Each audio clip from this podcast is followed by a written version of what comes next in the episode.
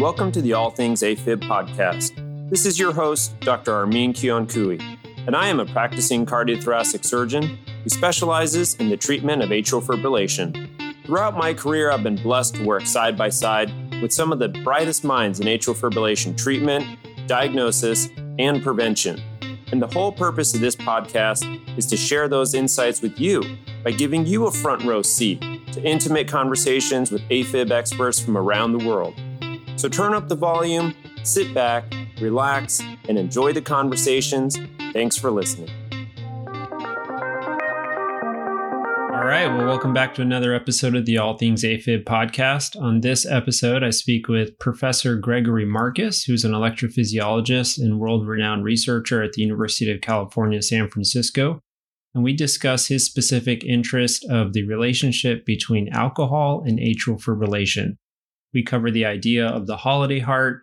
We review some of the studies that kind of brought us to this point, And then ultimately, we get into his most recent research looking at incidence AFib and the effect of acute alcohol consumption. We finished the podcast with a nice conversation about the protective effects of alcohol versus the problems with alcohol in atrial fibrillation. So I had a great conversation with Dr. Marcus. I hope you enjoyed this episode with Dr. Gregory Marcus about alcohol and atrial fibrillation. Welcome back to another episode of the All Things AFib podcast. This is your host, Dr. Armin Kiankhooy. Today, I have the pleasure of speaking with Dr. Gregory Marcus. He is a professor of cardiology at the University of California, San Francisco. And he is really what a lot of people would think of as kind of the guru of figuring out a, the relationship between alcohol and AFib. And I think what's kind of funny is we're both up here in Northern California, wine country. He's in San Francisco. I'm in Napa Valley. So we're going to kind of take the gloves off and get into this and see what the association between alcohol and AFib is. So thank you so much for for joining us, Dr. Marcus. My pleasure. Thanks for having me. Absolutely. I think a lot of us have read about Holiday Heart. And I think that would probably be a decent way to start this conversation because I think it probably lays the background for some of the things, at least, I'd like to talk about with respect to why your more recent studies are so valuable to the field. Do you want to kind of start us off with kind of this whole holiday heart idea, kind of a generalization of what that data taught us and kind of how that's evolved to the current state of your research? Yeah, it's, been interesting to observe and also thankfully to be a part of this in that it's, it's kind of come first full circle recently. The whole idea that there might be some relationship between alcohol and AFib was first brought to our attention really by patients who would note this observation that they they would when they it was after they drank alcohol and apparently more in excess that that would seem to trigger an atrial fibrillation episode. And that led to these early publications in the 70s and 80s that described this holiday heart syndrome specifically that a acute episode of alcohol consumption would lead to a discrete atrial fibrillation episode so then investigators, of course, wanted to see if this was true or not. And it kind of shifted that the research question, I think, was most amenable to uh, what could actually be investigated. And what ended up happening is that individuals would utilize large prospective cohorts, epidemiologic studies, and ended up looking at okay, let's look at the people who tend to drink more or less and follow them over time as these prospective cohorts like cardiovascular health study, the Framingham heart study, et cetera, tend to do and see if they're at a higher risk of developing atrial fibrillation. And yes, indeed, that was shown in multiple cohorts, although not consistently in every cohort, interestingly. And that relationship seemed to be fairly linear. A common question is well, is there a threshold effect? And, and we might get into that a bit. But to summarize that sort of epidemiologic search, the more people drank, the higher the risk of their AFib. Now, that's actually kind of a different research question than whether, you know, acutely there's a temporally sensitive relationship. But this observation was made.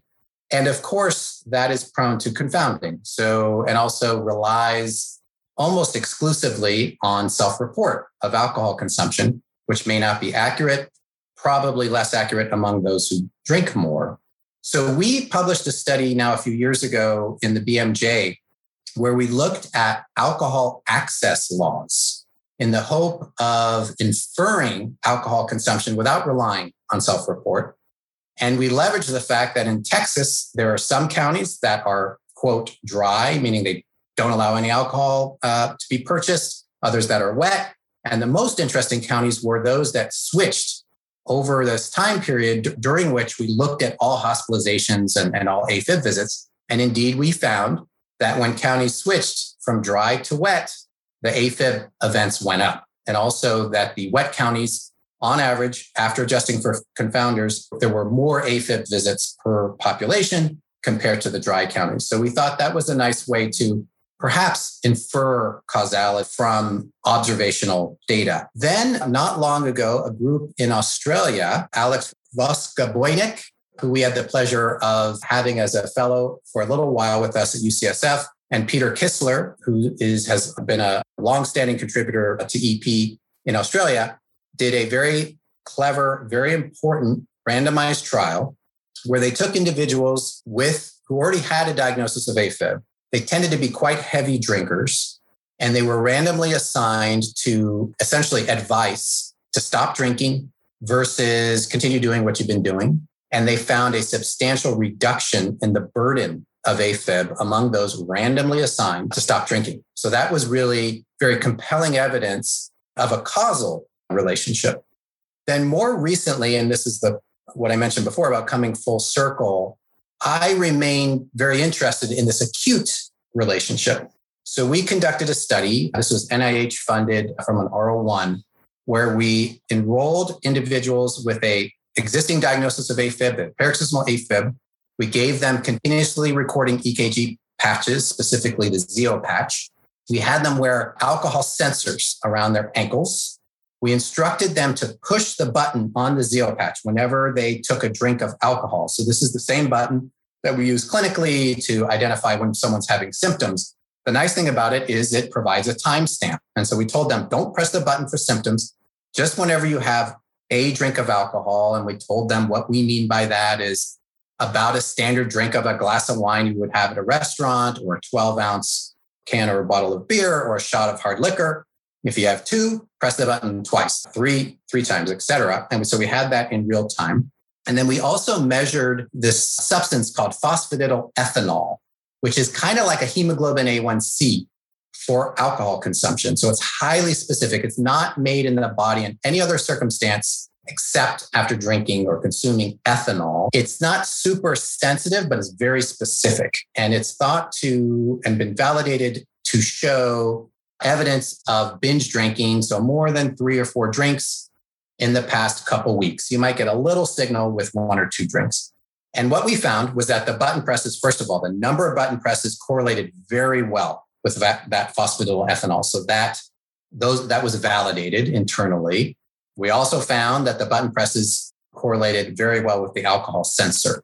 In terms of relationships between acute alcohol consumption and discrete AFib events, we found that one drink essentially doubled the risk of an AFib episode happening within the subsequent four hours.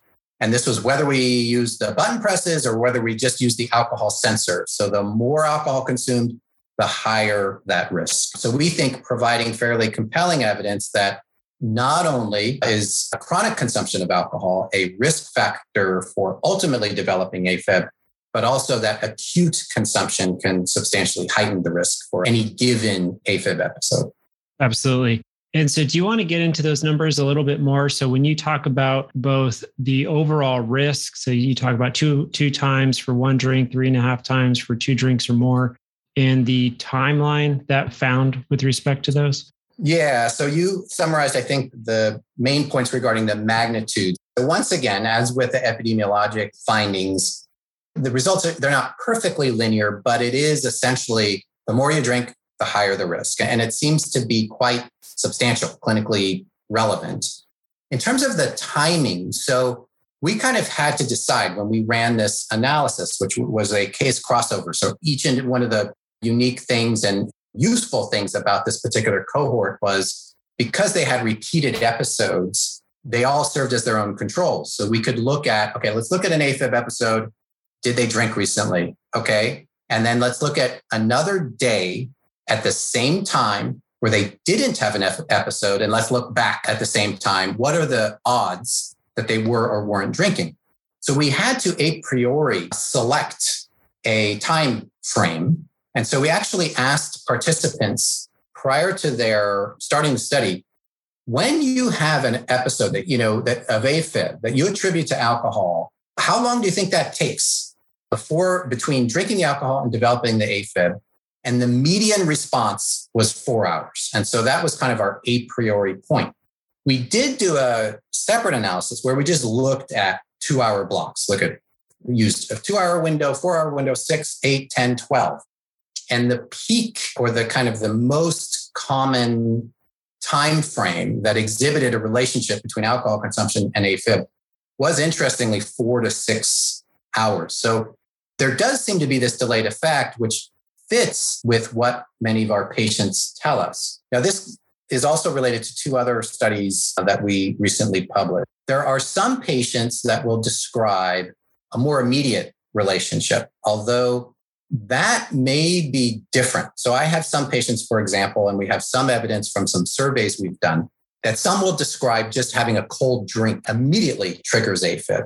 And I, my suspicion is, I don't have good data to back this up, that some people may have this sort of alcohol induced AFib that is this more immediate effect that perhaps has to do with some esophageal irritation stimulation, some sort of vagal relationship that just immediately triggers the AFib, which seems to be different than this alcohol relationship, where more commonly patients will say, Yep, I had a lot to drink, and then I woke up with AFib, for example.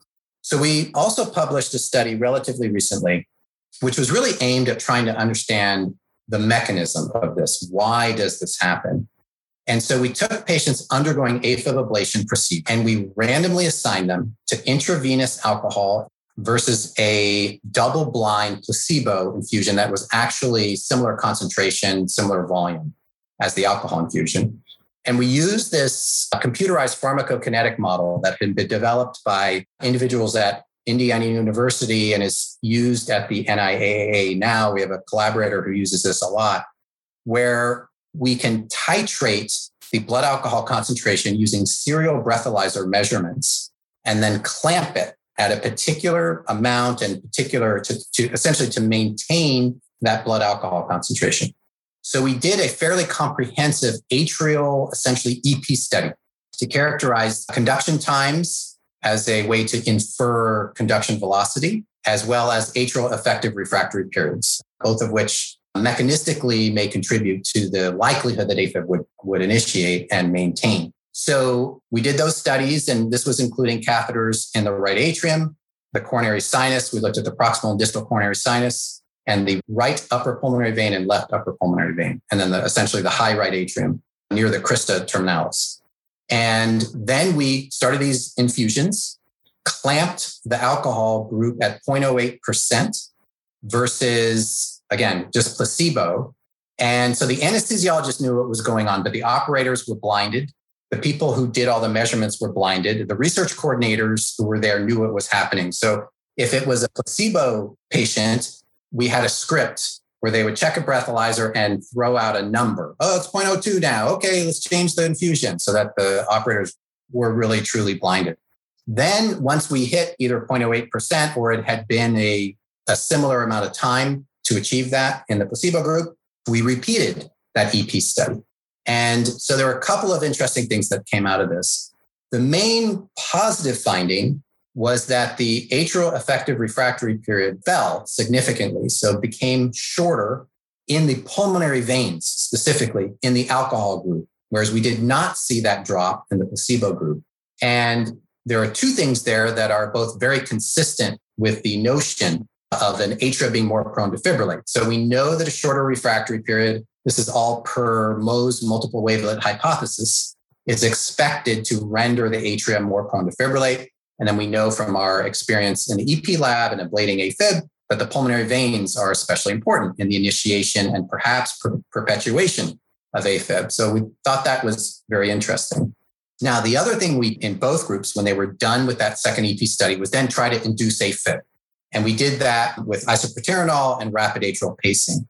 Interestingly, we were unable to detect a significant difference. I was very disappointed, frankly, to find that. But for some reason, we could find no difference in the ability to induce AFib between those two groups. And, I think there are a couple of potential explanations. One is we were using too blunt of an instrument. So these are all paroxysmal AFib patients, and maybe just rapidly pacing them, giving them isoproterenol, they're just going to go into AFib. And so it just wasn't precise enough to really look at this difference. Or, and these things are not mutually exclusive, maybe there are these delayed effects that are really critical for alcohol to ultimately lead to AFib. So whether that's because the pulmonary vein AR refractory period shortens, and that then enables more short coupled PACs to get out of there and, and really initiate AFib that's encountering now functional uh, refractory, you know, functional heterogeneity essentially in refractoriness that leads to functional reentry. Maybe that's an explanation. And our mechanism of trying to get AFib going just didn't didn't fit with that. We would have loved to then follow them over time to see who developed more AFib spontaneously, but of course, by the nature of the study, they were all undergoing ablation. That's why they were, were willing to do this. And most people, not surprisingly, were not willing to do it. And the operators were not super happy to have to wait through all this uh, stuff. And they were, uh, my colleagues at UCSF were super generous with their time, as well as the patients, of course, very appreciative of all of their contributions. But we think that that helped us mechanistically. Understood. One thing I wanted to bring up with the catheter ablation, you know, there was a study that talked about how in folks who either were abstinent of of alcohol, moderate use, or heavy use, and they went on to have catheter ablation, that they had a differential in their response to catheter ablation. And, and, what I'm specifically talking about is there was a study that looked at so abstainers were had freedom from recurrence about 80% of the time, moderate users about 70% of the time, and then heavy users about 35% of the time. I mean, that's pretty remarkable. And honestly, that's not something that I personally, as a surgeon, will even talk about to patients during a clinic visit. I mean, we always talk about the initial success of the surgery, of the ablation, you know, if they're coming from an EP, vice versa. But we rarely talk about lifestyle modification in terms of recurrence. Do you have yeah. any thoughts on kind of the recurrence of AFib after catheter ablation? Yeah, a bunch of important points raised there. So, one uh, that I should mention also in line with this question of mechanism and the nature of the studies that have been done. There may be another way or another mechanism via which chronic alcohol consumption leads to a greater propensity of AFib. And there have been now, to my knowledge, at least three studies to support this notion that chronic alcohol consumption may lead to adverse atrial remodeling, which then, and, and that could be one explanations for why there's subsequent, you know, more recurrence among those who drink more. So this has been done in a couple of ways. There were at least two studies that just looked at atrial voltage, which, as your listeners probably know, is a very good correlate of fibrosis, and found that among those undergoing ablation, the heavier drinkers tended to exhibit a lower voltage, indicating more atrial fibrosis. We did a study where we looked at serial echocardiograms in the Framingham heart study, as well as alcohol consumption, and then ultimately AFib, and found that those who drank more exhibited a greater enlargement of their left atrium prior to AFib. At least that's what we think. Of course, they could have had the question. there's a remaining question that could explain these things in terms of a effect cause. So how do we know it's the people who drink more have more AFib burden? That then leads to this remodeling that's been observed. In Framingham, far as we could tell, the left atrial enlargement preceded the subsequent AFib and seemed to explain a substantial proportion of this chronic alcohol consumption AFib relationship, but we can't exclude that, that other possibility. So then one big, somewhat, I think, still unanswered question that I commonly receive, especially among my patients where I'm going to do an AFib ablation is, well, if I have this AFib ablation, can I drink then? Is that okay? Right. And that's, we don't know, is the honest answer. I'm always cautioning moderation at the very least. But that's a very interesting question. And, and this, our observation that maybe the acute relationship is mediated by some change in the pulmonary vein would suggest that, well, if you successfully isolate, isolate the pulmonary veins, that should take care of the problem. If that's really what the underlying issue is. Again, that's yet to be determined. There was a paper that did suggest a higher recurrence rate among those who continue to drink. The question is, though, well, we know, let's say AFib ablation on average is 70% effective.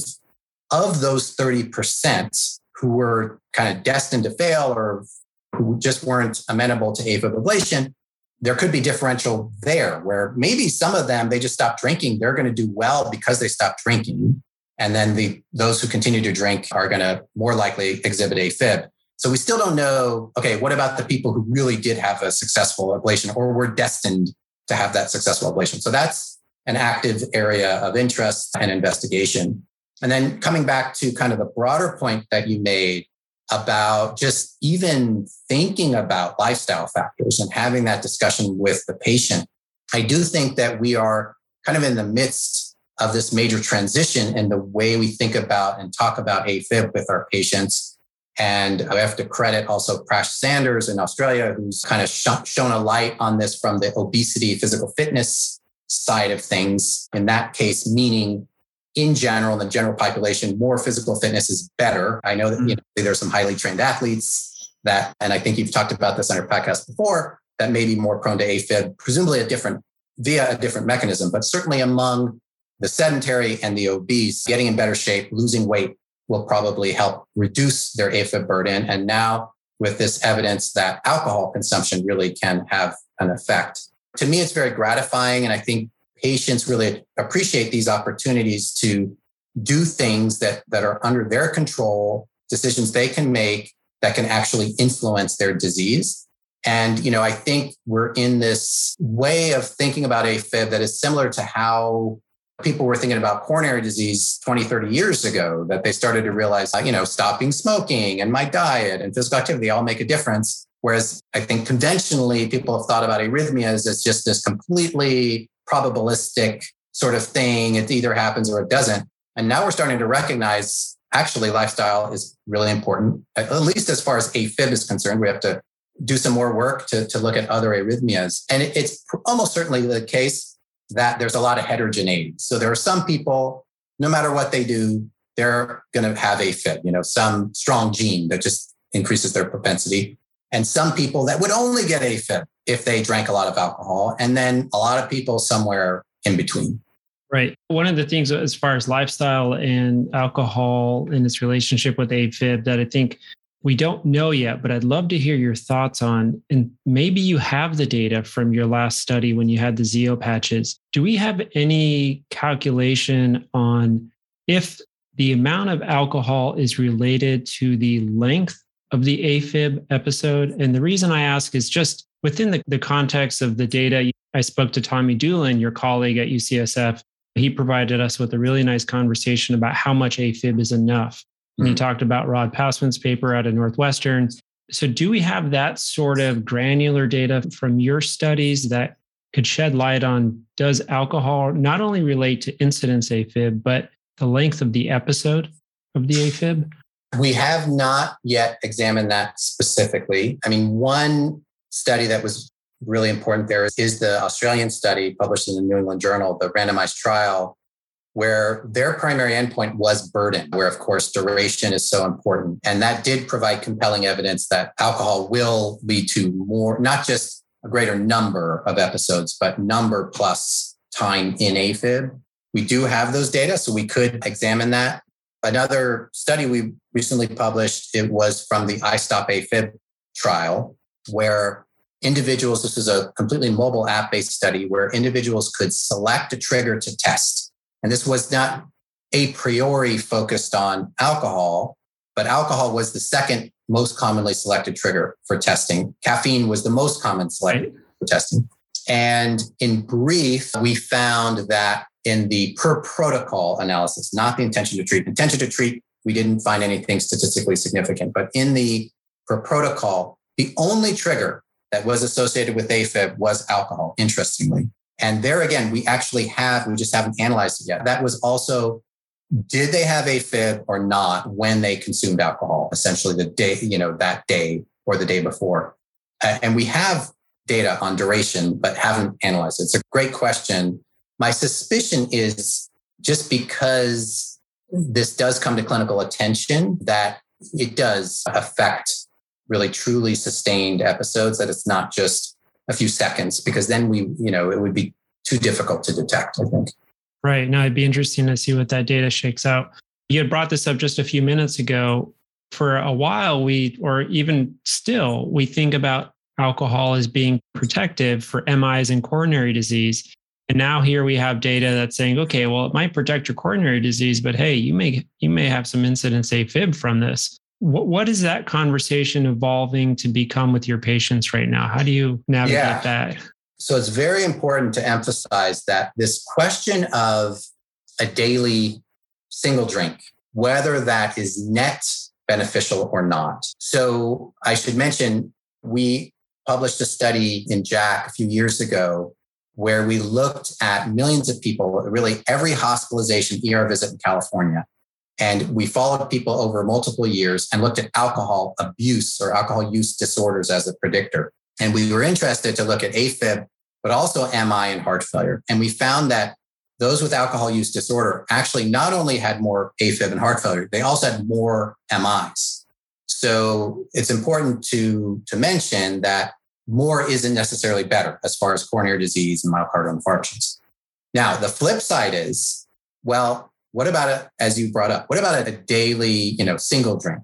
And there was a recent publication also from investigators from Australia, Chris Wong, the, the last author, in using UK Biobank data that is unique in that it's so big. It has several hundred thousand people, but plus they're very well phenotyped so that they actually could look at what people reported drinking and th- this was the first study, to my knowledge, to show that a glass of red wine, just one on average per day, those who drank that actually did have a lower risk of AFib compared to those who didn't drink. And it's very, those studies are unique to really look at one glass of wine per day. I actually just submitted with a, a colleague, Ken Mukamal, who's a real a world's expert in, in really the health effects of alcohol. He's at Beth Israel in Boston, recently submitted a grant to PCORI, the Patient Centered Outcomes Research Institute, in the hope of testing the hypothesis by randomizing thousands of individuals, tens of thousands of individuals using our digital research platform that we've called Eureka to either drink just one drink a day versus try not to drink or drink about no more than one a month to look at this and really look at prospectively what really happens because we don't know. All the data on, on these kind of on incident diseases really based on observational data, which we all know is extremely prone to confounding. And there's, we've tried to argue equipoise there for the reasons you described. Maybe there's less coronary disease, MI, maybe even less heart failure. Maybe there's more heart failure. We just don't know. And same with AFib and even cancer, for example. And we've proposed looking at all these outcomes. There might be more breast and colon cancer, but there also some evidence maybe there would be less lymphoma leukemia. So this question of the net benefit of a drink a day, we just don't know. I should also mention, especially as we're in Northern California, people often do consider the glass of red wine as really the healthy thing. And maybe that's true. But interestingly, much of the epidemiologic research suggests it doesn't really matter in terms of those health benefits. It's more about being drinking in moderation, not in excess, and on a very on a fairly regular basis. There's also quite compelling evidence that can reduce the risk for diabetes. And there was even a small randomized trial over about a year that, that supported, supported that. So yeah, this is definitely an area of great interest. Now, in terms of what I am telling my patients in clinic right now, I do think it's important to draw a distinction between those who have a diagnosis of AFib versus those that don't. And everything I've just said about equipoise, uncertainty, I tend to think about in terms of the folks without established AFib. And I'm just very honest and open about that. In terms of my patients with atrial fibrillation, I frame it in a couple of ways. Number one, there are some, it, kind of depends on what their goals are and what what's important to their quality of life. So, on one extreme, there are some people that would say, you know, I just want to do anything I can to avoid AFib. I don't really care about drinking. You know, what can I do, doc, to not have this. And then I will tell them, oh, you should avoid alcohol then. There are others that say, you know, I really enjoy having a glass of red wine with my dinner. That's important to me. And so then I feel like it's my job to help them kind of get there. And I will tell them, you know, that might increase your risk for AFib, but I'm happy to do what I can with either antiarrhythmic drugs or catheter ablation so that you can enjoy that. I certainly always caution against excess going beyond one to two drinks in 24 hours. And again, you know, I, as we talked about, I, I don't know what the effects of catheter ablation are, nor can I be super confident. Although I was going to say about low amounts of alcohol and, and AFib, although in our recent study, and there's some other studies as well, to suggest that once one has AFib, that it may, it probably, it may only take one drink to enhance the risk for a recurrence. Okay. So I just kind of want to summarize that, not only just for myself, but maybe the listener. So for somebody like in your studies who's had paroxysmal atrial fibrillation with a diagnosis, your studies have shown that in the acute consumption of alcohol, several hours later, probably in that four to six hour range, they will more likely have an incident of their paroxysmal AFib. How that ultimately relates to an outcome, whether it's stroke, whether it's heart failure, we don't know. We just don't have that data. The episode length, we don't have that data quite yet. But for the patient who does not have a diagnosis of atrial fibrillation, alcohol consumption maybe one drink a day may ultimately lead to less AFib risk. Is that fair? Yeah, I'm less um, sanguine on that one. So I, um, I would say we for I would favor framing it in terms of overall health. The over, okay benefits versus risks of one drink a day. And so I feel comfortable applying that to those without AFib. Of the things that, you know, when we think about, okay, what are the potential harmful effects of regular alcohol consumption? I, I think AFib is probably at the top of the list, but it's important to recognize, obviously, much as many of us would like to believe, there are other things in the in life other than AFib, and so there are other harms that may be better avoided. So I would, yeah, I would phrase that in terms of overall health. I wanted to finish this episode with what's on the horizon, but I think you've answered that. Sounds like you have a few other studies cooking and and maybe some more data to analyze to share with us some more results. Is there anything else you want to leave the listener with respect to alcohol and, and AFib and the relationships that you've been able to uncover? I think, again, just emphasizing this heterogeneity and understanding that on the one hand, it can be a little frustrating, I think, because people want clear, consistent advice that can be applied universally.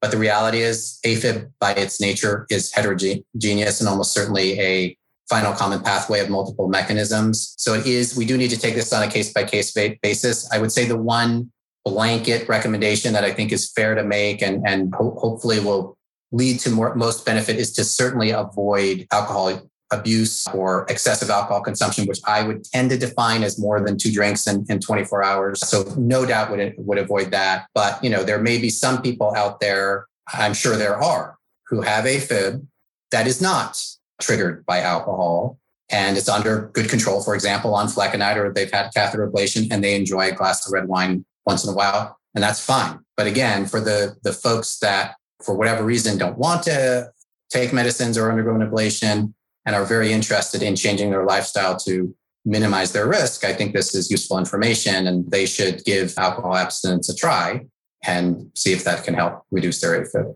Thank you so much, Dr. Marcus. Thank you so much for your time. I think that's information that's so applicable to not only us providers, but so many of the patients out there. And hopefully we can start to share more of this data with our patients as we see them in clinic. So, again, thank you so much for your time today. My pleasure. Thank you. Thank you. All right. Well, thanks again for listening to another episode of the All Things AFib podcast. I hope you enjoyed this episode. Remember, you can catch more content at our website, allthingsafib.com, and check out our Twitter feed at allthingsafib. So thanks again for listening, and until next time, stay regular, my friends. And now, time for the obligatory disclaimer. All content on allthingsafib.com, including podcast and blog conversations, are meant for informational purposes only and is not intended as medical care, and no doctor patient relationship is formed. If you have a medical condition, you should seek out a medical professional for consultation. Any use of information from allthingsafib.com or its associated content is at the user's own risk.